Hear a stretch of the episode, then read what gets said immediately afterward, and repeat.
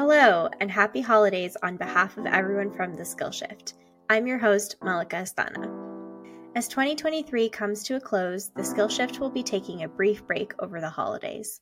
We've had so many wonderful conversations with our guests about their unique approaches to learning and development, and it's been our pleasure to share them with you.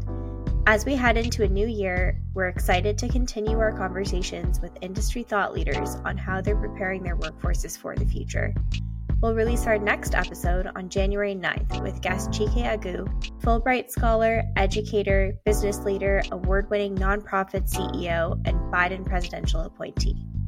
We'll discuss connecting the dots between open roles and communities where workers need work, how and where employers can start with skills based hiring, and the importance of timeless skills for business. As an early gift to you, here's a preview of the episode. I wish you the best as this year comes to a close, and we look forward to the next.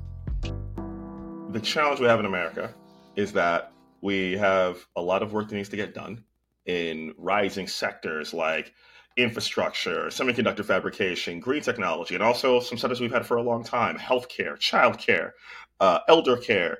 Um, and so you have all that work that needs to get done. And we also have in America, historically, communities where we have workers who need work.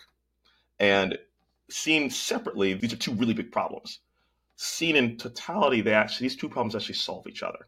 And so what I say is the imperative right now is that companies need to find the workers from communities they've likely not reached out to before, likely not recruited from before, and get those workers into the work that needs to get done.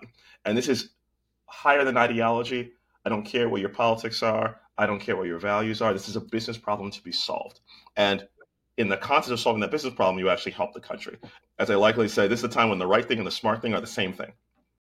My vision, my hope is that someone's going to be on a podcast like this talking to someone super smart like you, and they're going to say, because some business did skills based hiring. My mom was in the justice system and came out, and someone gave her a shot because they saw that she had the skills. And that's why I'm here with you. Those are the stories that are possible because a company went to the east and west side of Baltimore to go uh, hire for a new plant that they were building and they never had gone there before. And they said, no, but we have to do this because it's, it's the right thing and it's a smart thing for my business. And that's why I'm able to sit here in front of you. That's what's possible if we do all the things that we've talked about. And so, again, the right thing and the smart thing are the same thing.